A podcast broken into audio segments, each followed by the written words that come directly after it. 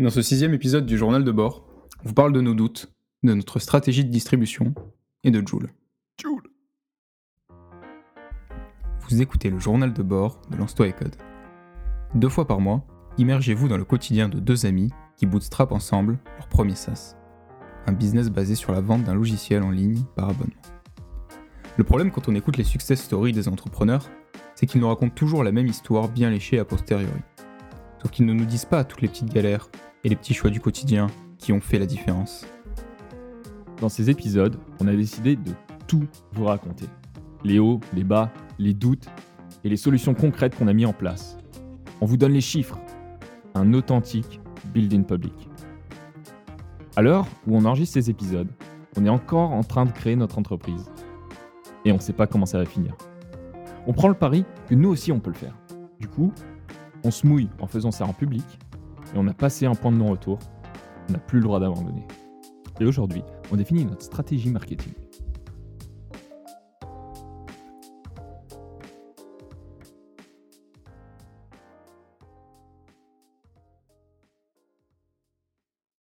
Bonjour à tous et bonjour spécial aux nouveaux followers euh, qui viennent de nous découvrir. Si c'est le cas et que c'est votre premier épisode, allez plutôt écouter le JDB 01 euh, dans lequel on se présente et on raconte la genèse de notre idée. Si ce n'est pas encore le cas aussi, abonnez-vous et laissez-nous une review et 5 étoiles sur Apple. Euh, j'ai du mal aujourd'hui, je cherche mes mots, euh, mais ça ira mieux au fil de l'épisode. La semaine dernière, on s'est quitté avec un épisode très tech. je pense que les développeurs étaient ravis qu'enfin on parle, on parle de tech un peu plus sérieusement. Oui, ils nous ont pris pour des amateurs. Peut-être, parce que peut-être que j'ai dit que des conneries. Personne ne saura. Enfin, nous, on le saura, c'est terrible. Euh, et les moins tech, euh, on espère qu'on vous a pas perdu, c'était quand même intéressant, euh, surtout pour mieux communiquer avec votre cofondateur, cofondateur tech. Et en tout cas, cette semaine, comme la semaine dernière, on vous a parlé du produit, cette semaine, on va vous parler de l'autre phase du projet, à savoir la distribution. Exactement. Et pour un petit rappel, donc euh, une boîte, c'est trois choses. C'est un problème, une solution et un moyen de monétiser cette solution. Euh, mais on peut voir aussi utiliser un autre framework.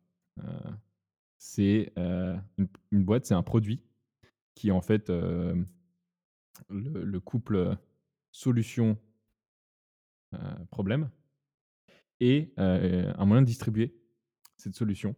Et donc, ça vient ça vient renforcer, ça vient nourrir euh, le côté monétisation. Dans la monétisation, en effet, on va avoir aussi du pricing, etc. Mais donc, ce côté distribution est très important puisque vous pouvez avoir le meilleur produit du monde et euh, à la fin, personne ne le connaît.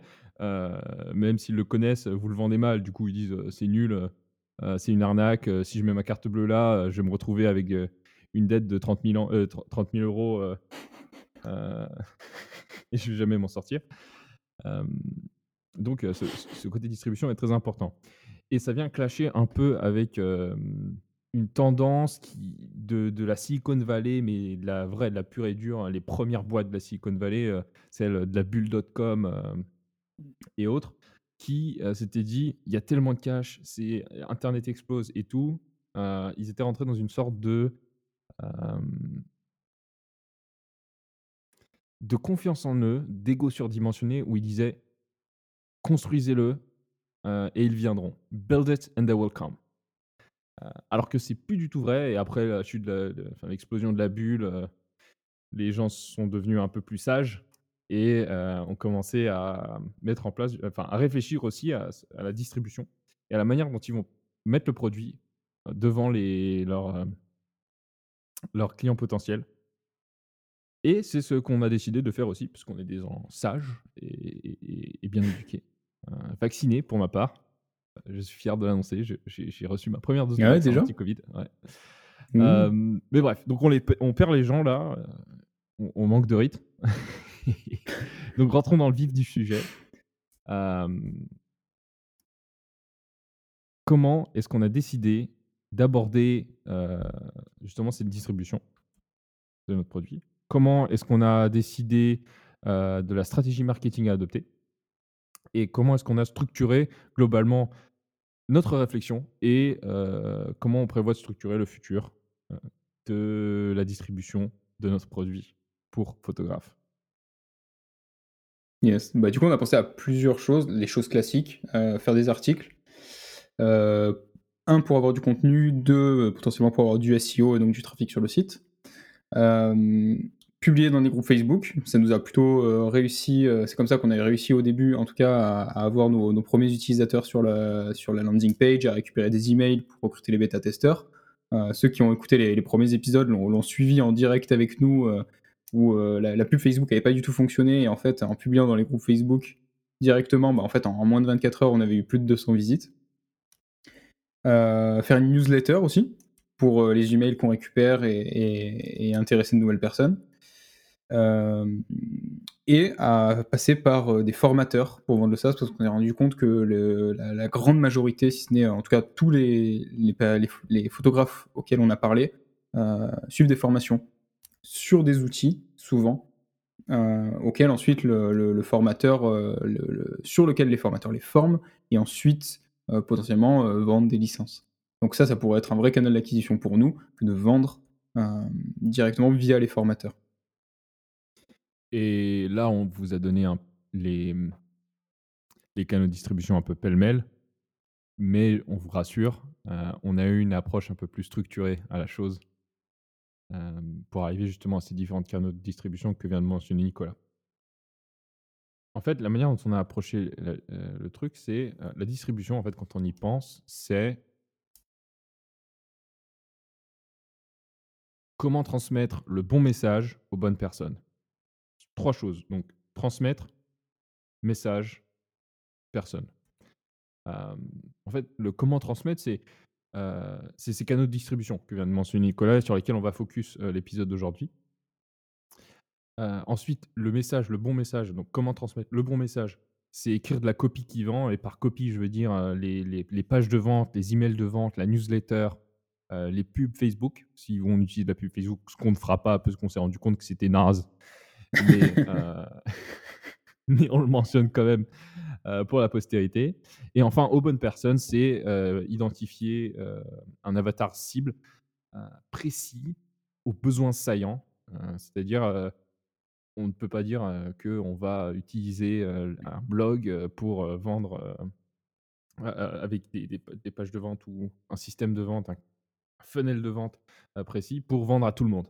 C'est impossible, ça existe pas, heu, notre, heu, solution répond à un problème qui appartient à une niche de personnes précises et donc il faut bien comprendre, être super empathique avec cette niche. Donc aujourd'hui, on va parler de la 1re partie, c'est comment transmettre. C'est le comment, c'est quels sont nos canaux d'acquisition et Nicolas les a cités, heu,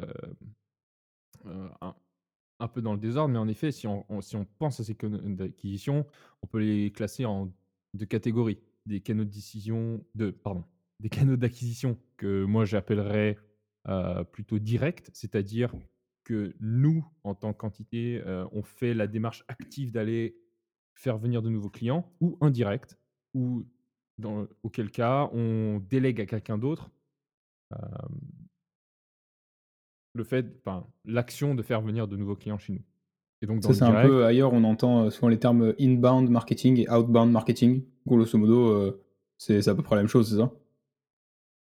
Heu, oui et non. Après, enfin, en effet, il y a il y a ces histoires d'outbound et inbound. Là, j'ai vraiment essayé d'être, de séparer ça en direct et indirect. C'est-à-dire, soit on est en direct avec le client OK. et c'est c'est, heu, c'est Thomas et Nicolas qui parlent aux clients de manière soit, soit en les faisant soit nous en allant les chercher, soit, en les faisant venir à nous et ça, du coup, ça sera le D'accord, donc ça outbound, peut être en outbound et inbound, mais en direct. Exactement, soit en indirect où là, on passe par un, heu, une personne tierce, un tiers de confiance à qui on Mmh. délègue la tâche de nous représenter auprès des clients et ça, OK. c'est si on regarde les indirects, par exemple, c'était, heu, les formateurs, les influenceurs, heu, de l'affiliate marketing, ou même on peut, réfléchir à des à ce que nos clients existants, Mmh qui mh. viendront, deviennent de nos meilleurs, entre guillemets «vendeurs» parce qu'ils en parlent autour d'eux, heu, et cetera, développer le bouche à oreille et c'est là en fait, si on fait un tableau à double entrée, heu, Mmh mh. avec, heu, d'un côté, inbound, outbound et de l'autre, direct, indirect,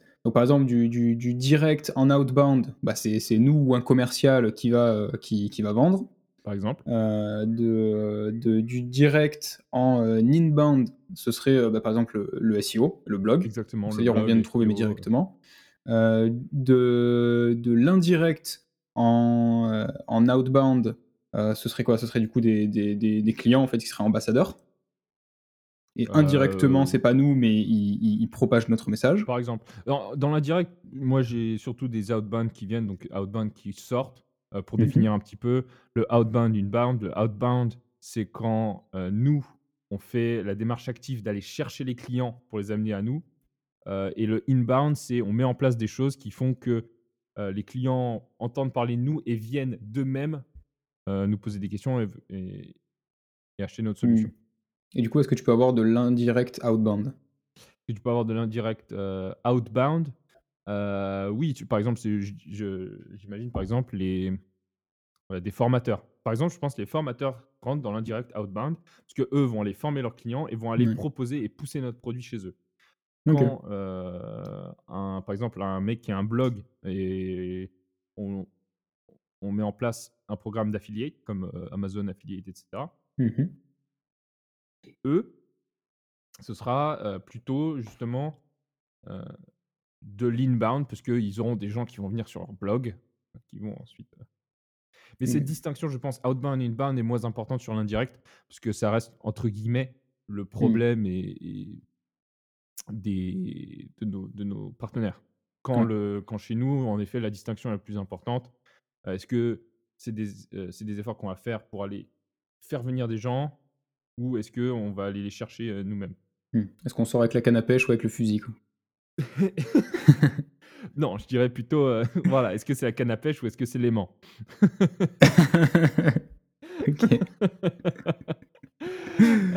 Mais du coup, si on regarde en effet dans l'outbound ou, ce que j'aime appeler actif, tu vois? Parce qu'on peut aussi, mettre ça en actif versus passif.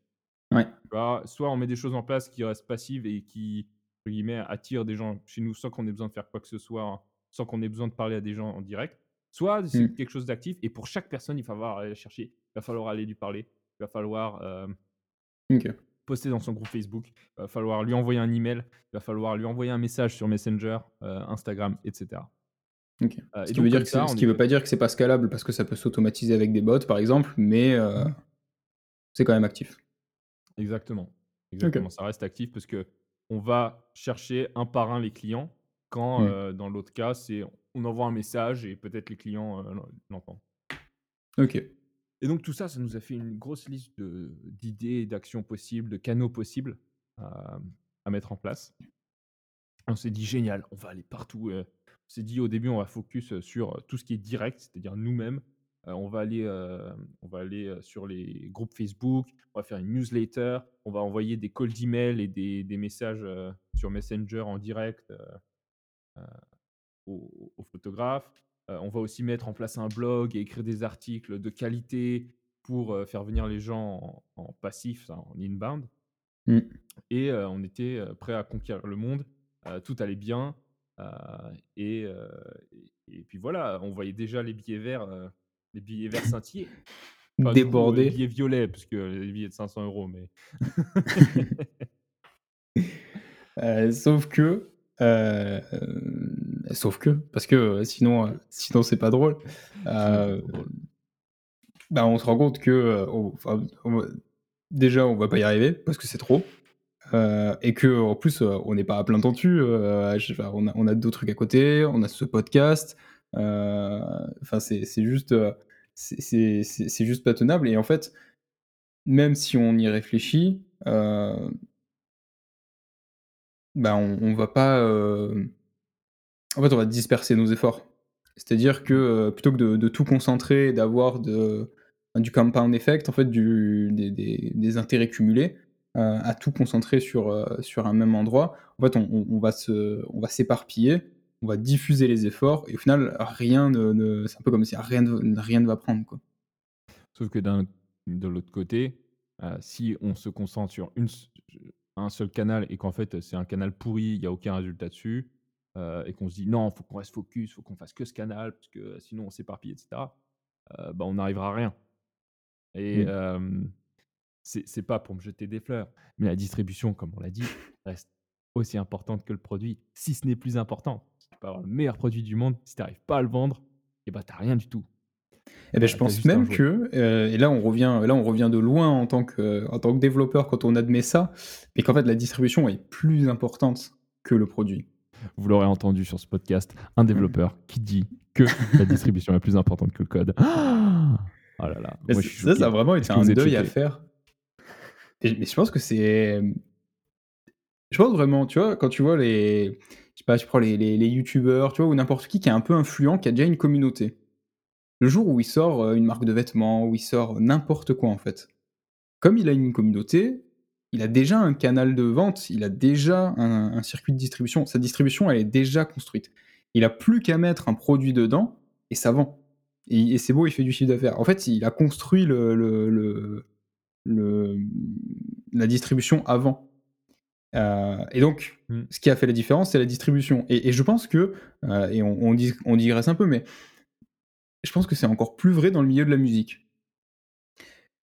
Et je pense que quand, heu, quand on est un jeune artiste, on se dit, bah, qu'on fait de la musique parce qu'on aime la musique, mais c'est un peu comme si on aimait le produit finalement. On aime écouter de la musique, on aime jouer de la musique, on aime aller à des concerts, on aime faire de la musique et on a envie de faire de la bonne musique, de qualité, virtuose et cetera et en fait le marché de la musique est un marché comme les autres, il y a de l'offre et de la demande. Et en fait, c'est hyper difficile de différencier son produit, heu, sur le marché de la musique. Déjà parce qu'à moins d'être un virtuose hors pair, heu, tout le monde est capable de faire notre musique. Parce que, heu, notre musique elle est hyper copiable, que de toute façon on s'inscrit dans un style particulier, et donc pour toutes ces raisons-là, en fait, se différencier par le produit, se différencier par la musique, c'est super dur. Alors que se différencier par la distribution, c'est là où tout va se jouer et c'est pour ça que les gros artistes restent des gros artistes et font plus d'écoutes que les autres. C'est parce qu'ils ont déjà une fanbase, ils ont déjà des écoutes, ils ont déjà, des des réseaux sociaux avec une audience et donc à chaque fois qu'ils sortent de nouvelles musiques, ils touchent déjà des gens qui vont ensuite la mettre en soirée et cetera et donc hem, c'est vraiment un milieu où la distribution en fait, fait tout. Mmh et un bon exemple, hem, enfin quelque chose pour vous prouver que la distribution est plus importante que le produit. On peut très bien vendre si on est très bon, heu et un peu manipulateur et sans scrupules, on peut très bien vendre un mauvais produit. Tu vois? Si on est très bon en vente et mauvais en produit, on pourra, Mmh. heu, v vendre notre produit pourri. Sur le long terme, c'est c'est nul parce que, heu, ça se développera pas, heu, les gens vont l'acheter pour un, deux mois et puis ils vont se rendre compte que c'est nul, bon, bah, je le jette, tu vois? Mais, heu, tu peux très bien faire, des gadgets, tout pourris, pas chers, qui se cassent au bout de 3 utilisations. Mmh. si ton but, c'est de faire du volume, tu peux le faire Ouais. et tu as pas un produit, tu as tu as pas un bon produit. Par contre, si tu es très bon en produit, tu fais un super produit, mais que tu es nul en distribution, Mmh. bah, tu auras fait un super produit qui restera dans ta cave et qui sortira jamais parce que tu as pas réussi à le vendre Ouais. et c'est dommage. Dommage parce que le le le monde heu, le monde devrait connaître ton produit et du coup, heu, le parallèle musique est est vrai aussi, tu vois? Si tu arrives à faire, heu, des super morceaux, tu es le meilleur joueur de guitare du monde et que tu arrives pas à vendre, heu, ta musique Mmh. ah, c'est comme si tu existais pas, quoi. Enfin si, tu existes pour tes pour tes potes, quoi, mais en soirée, mais tu deviendras pas un tu en feras pas ton métier et tu en Mmh. feras pas un empire, si tu veux faire un empire. Alors que pour le coup, heu, par exemple, si on prend quelqu'un comme, co un artiste comme, heu, comme Jul, la qualité de sa musique peut être hyper critiquée par, par plein de gens. Heu, moi forcément je suis de Marseille donc heu, je soutiens, hein, je suis fan de Jul. Il y a pas, C'est en Marseille, plus, heu, c'est pas la bah, capitale. attends, en plus, en plus je l'ai je l'ai croisé au feu rouge, je lui ai fait le signe, il m'a fait le signe, ah Mais pour autant, Jul, il est hyper bon en distribution et il est partout et et c'est c'est c'est c'est il fait partie des des des plus gros vendeurs en France. Donc Mmh. Donc voilà, tout ça pour dire la distribution, c'est incontestable, heu, c'est hyper important et comme on veut pas dev dans une cave pendant 3 mois, heu, sans, heu, créer de canal de distribution, pendant le dev, on crée le canal de distribution. C'est hyper important. Voilà.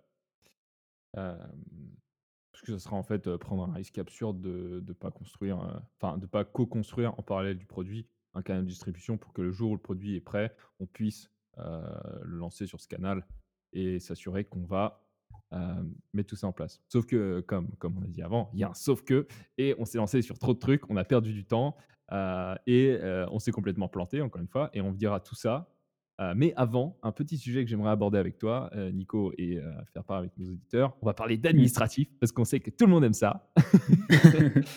Et ces 2 dernières semaines, on a commencé à réfléchir à, en fait, à la structure, heu, qu'aura notre boîte, heu et heu, à faire que c'est plus un projet de 2 guignols qui sont dans leur, heu, devant leur ordi et qui et devant leur micro et qui font des podcasts en disant: «On monte une boîte, on monte une boîte», mais en fait, ils sont juste en train de bidouiller.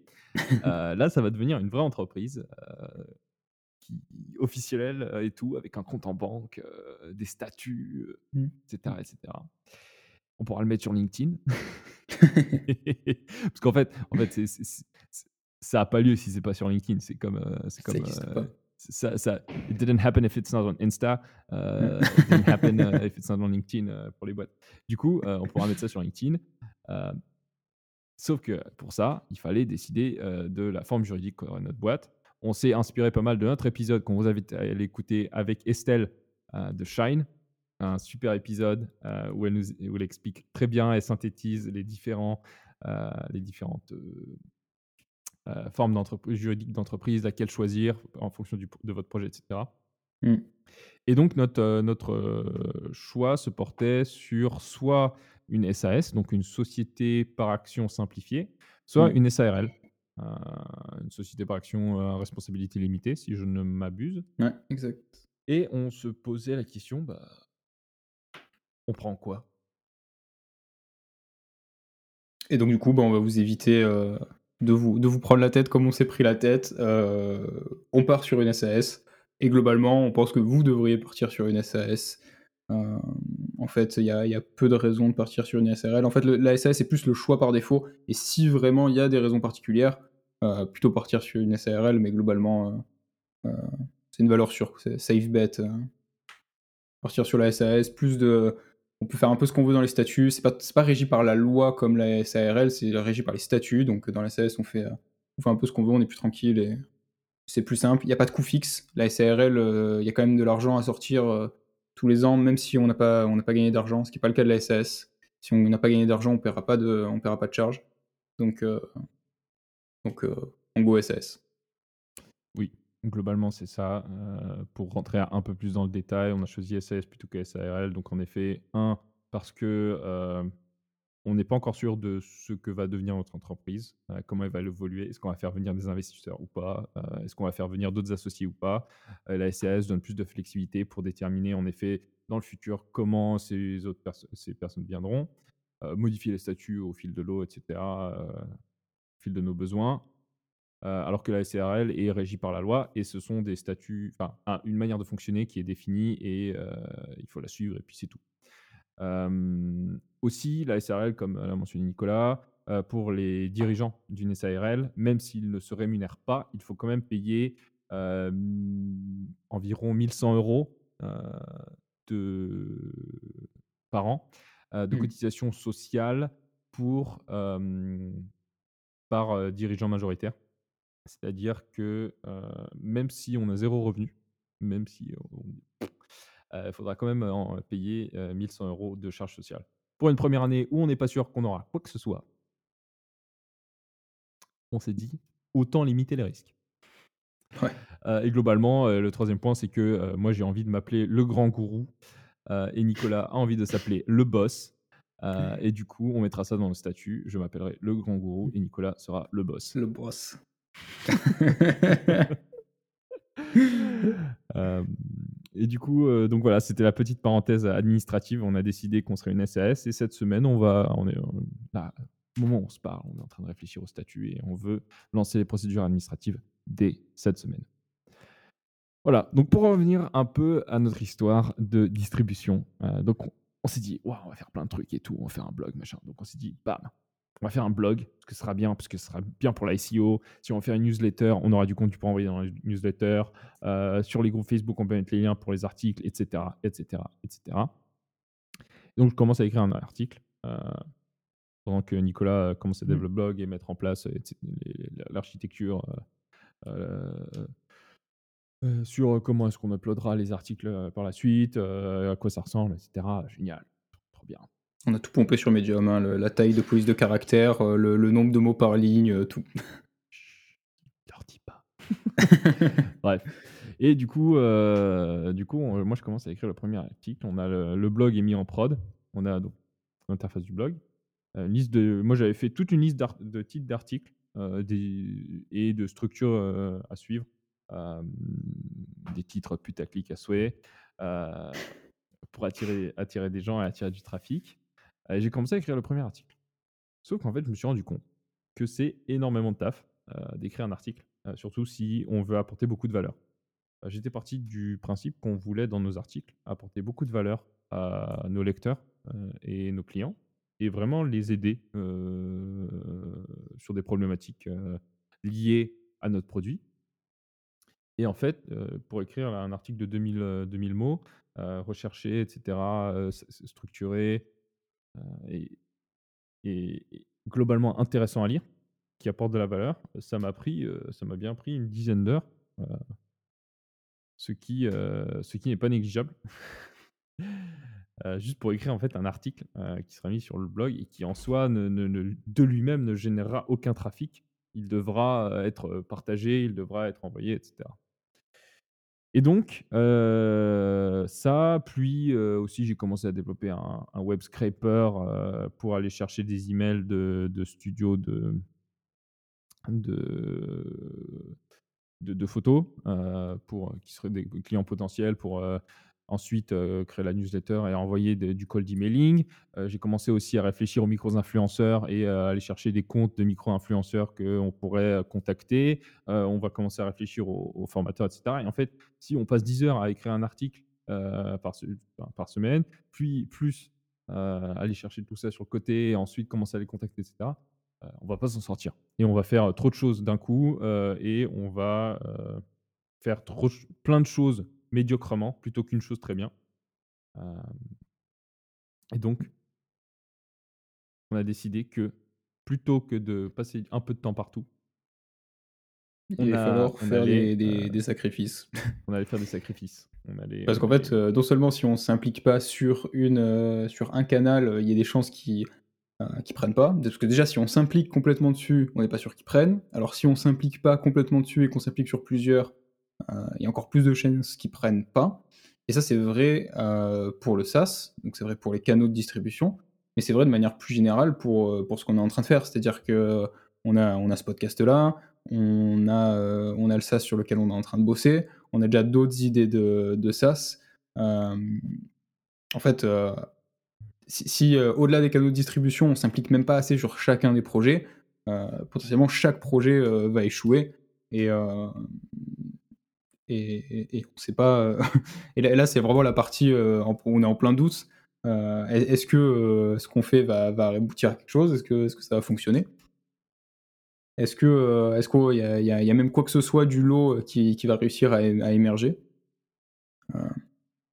Donc si, on se bat sur trop de, fronts en même temps, on, risque de, perdre toutes les positions et de- et d'en gagner aucune. En fait, ça, me faisait penser à, à une anecdote que j'avais entendue sur, euh, sur Mark Zuckerberg. Euh, en fait, il avait été Oh, le poussé... euh, oh, le mec qui parle de Mark Zuckerberg. Ah se bah. compare à Mark Zuckerberg. quoi. on, on le recevra sur le podcast. Un jour, un jour. Et oui, qu'il avait été poussé par Sean Parker en fait pour ouvrir un compte en banque. Euh, et qu'en fait, il y a même un moment où il croyait moins en Facebook que, que, que Sean. Enfin, il hésitait, il disait ouais, mais ça sert à rien, de toute façon, faut qu'on arrête, faut qu'on fasse autre chose, machin, etc. Et, euh, et je trouvais que c'était un bon exemple de, pour montrer qu'en fait les, idées sont pas des fulgurances et que les, décisions sont évidentes. En fait, on, doute, on fait des choix et, on verra euh, dans, plusieurs années euh, ce que ces choix valent. Et, aujourd'hui, on en est un peu là, euh, à se demander si on prend les bonnes décisions, on ne sait pas, on fait des choix. Et, euh, mais c'est hyper intéressant de documenter ça maintenant, que, que vous, vous écoutiez ça. Euh, si vous écoutez ça euh, des années plus tard, euh, peut-être que, que vous êtes déjà au courant de, de- de là où on en est On euh, plusieurs années plus tard. euh. et, et- et ce moment de doute sera très drôle. Euh, si vous découvrez ça en direct, bah, c'est- génial, vous allez découvrir l'aventure en même temps que nous. Euh, voilà, on sait pas, on sait pas encore où ça va nous mener, on espère qu'on prend les bonnes décisions. Voilà. Et du coup, on a décidé euh, euh, que. Enfin, en fait, avant, de- avant de dire ce qu'on a décidé, euh, on a essayé de voir quelles étaient nos options. Parce que, outre, juste comme tu l'as dit, Nicolas, euh, Cannes Distribution, on a une opportunité sur un autre euh, SaaS, de développer un autre SaaS, de- de- de- d'aller explorer un autre projet. Et, et qui est très attirant parce que il, il- il nous intéresse d'un Mm. point de vue personnel, c'est un secteur qui nous intéresse, euh, potentiellement un très gros impact. euh, et aussi d'un point de vue business, le marché est plus gros, euh, il, est, il, est, il est peu compétitif euh, et euh, l'opportunité business est beaucoup plus importante que ce qu'on fait maintenant, qui, si tout se passe bien, euh, on pense 1000 clients multipliés par, euh, disons, 20 à 30 euros de, de, de, de- de- D'abonnement par mois. Ça fait euh, voilà, euh, 10 000, 20 000 euros de MRR, ça fait une boîte à 200, 200 000 euros de CA. C'est- une belle boîte, euh, surtout si on reste que deux et qu'on automatise tout. Mais, mais on a des ambitions plus grandes et on pense qu'on peut faire plus gros. Et du coup, euh, cet autre projet est très intéressant. Et comment est-ce qu'on choisit entre le projet sur lequel on bosse maintenant et l'autre projet et, le podcast? Et à un- une échelle plus basse, est-ce que on, qu'est-ce qu'on choisit? Est-ce qu'on choisit de développer un blog et d'être euh, numéro un en SEO Est-ce que on décide de faire que du cold calling et de prendre notre téléphone et d'appeler tous les studios de France et de Navarre Est-ce qu'on décide de faire euh, du marketing par email, de créer une newsletter ou de juste aller chercher des emails? On ne sait pas. Euh, on ne savait pas. Du coup, il a fallu qu'on décide. Et pour décider, euh, déjà, il fallait décider qu'est-ce qu'on choisit. Et il y avait aussi d'autres options euh, possibles. Par exemple, euh, est-ce qu'on embauche? euh, un stagiaire? Est-ce qu'on embauche quelqu'un à plein temps? Est-ce qu'on cherche un autre associé? Est-ce que euh, il suffit juste de mieux s'organiser? Est-ce qu'on embauche un freelance? Et, toutes ces questions euh, nous sont venues. Il a fallu choisir. Et donc, euh, comme on est constamment en veille à écouter des, podcasts, à lire des articles, etc., il y a quelque chose qui nous est venu, euh, qui pouvait être intéressant, en fait, c'est de faire quasiment comme de, euh, comme l'algogène, en fait, de l'algogénétique. Euh, L'algogénétique, en gros, c'est quoi? C'est du machine learning qui fonctionne exactement comme la sélection naturelle, à savoir mettre des, gènes en compétition. Celui qui gagne, eh ben, il reste, celui qui, qui perd, il, il mute, euh, en- en- autrement dit, il est remplacé. Euh, puis ils se battent, etc. Tout ça pour garder les, pour garder les meilleurs. Et si on applique ça en fait à nos, à nos projets ou à nos- nos- en tout cas pour l'instant à l'échelle des, des canaux de distribution, ça voudrait dire que on prend deux, deux canaux de distribution qu'on veut tester. On se détermine une période sur laquelle on les teste. Ensuite, on garde celui qui a, montré le, plus de potentiel, euh, qui a été le plus performant, et on y va à fond pour le saturer. Euh, et une fois qu'on a saturé, on reteste avec deux autres, etc., etc., euh, par cycle. Donc par exemple, si on dit que on teste avec, je le, fait de publier dans les groupes Facebook, et ensuite de, passer avec des, micro-influenceurs sur, Insta, pendant un certain laps de temps, on va publier sur, euh, dans les groupes Facebook, on va contacter des, influenceurs euh, sur Instagram, et si à la fin, on se rend compte que les influenceurs Instagram ont un meilleur retour sur investissement, eh ben on, va, on va le faire jusqu'à saturer. Euh, on va tous les contacter, envoyer des messages, bosser avec eux, machin, etc.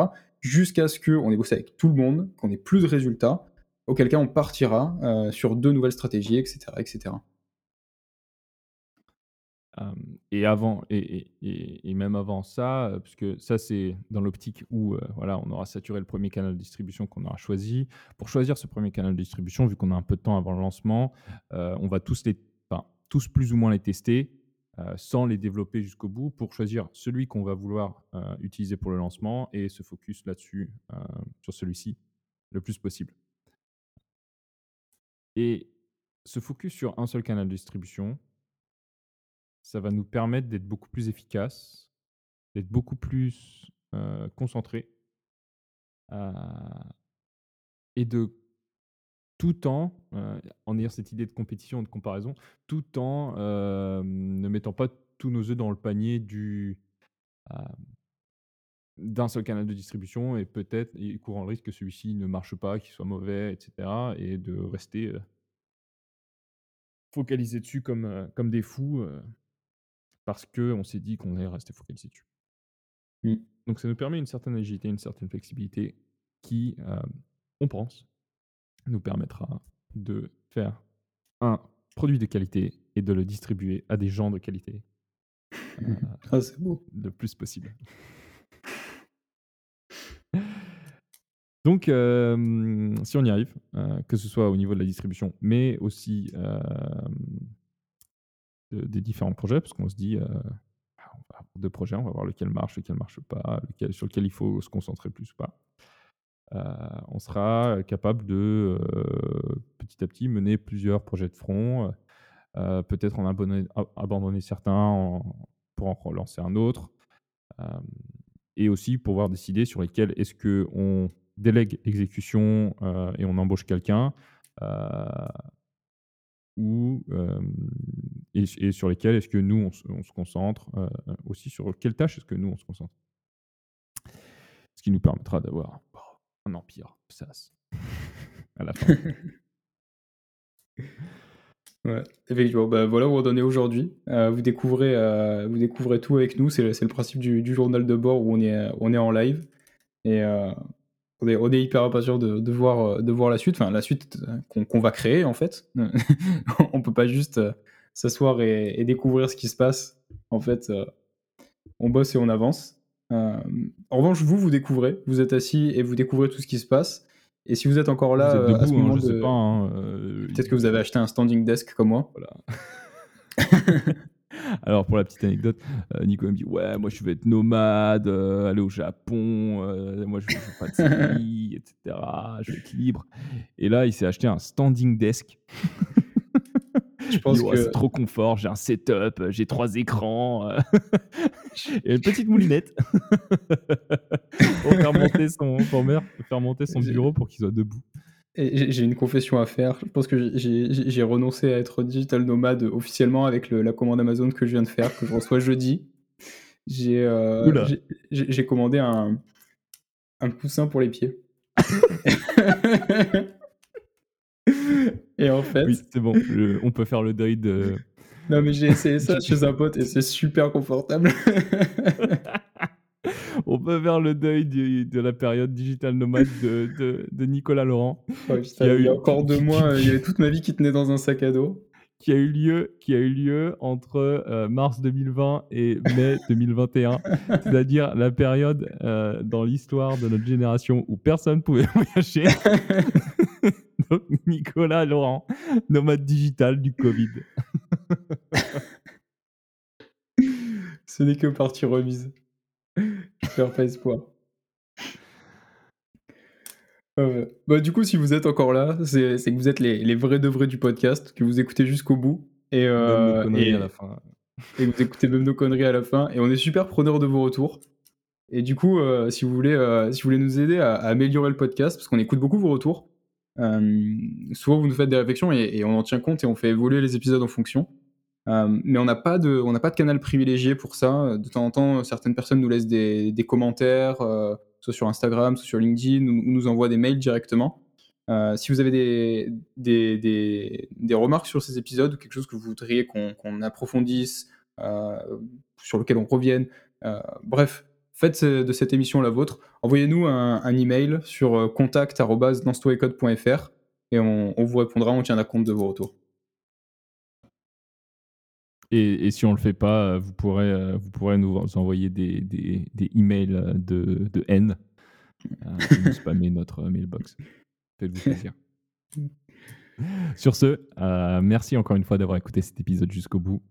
Euh, si vous êtes encore là, c'est que vous avez probablement aimé ou vous ou que vous étiez en train de travailler et que vous avez oublié que vous nous écoutiez.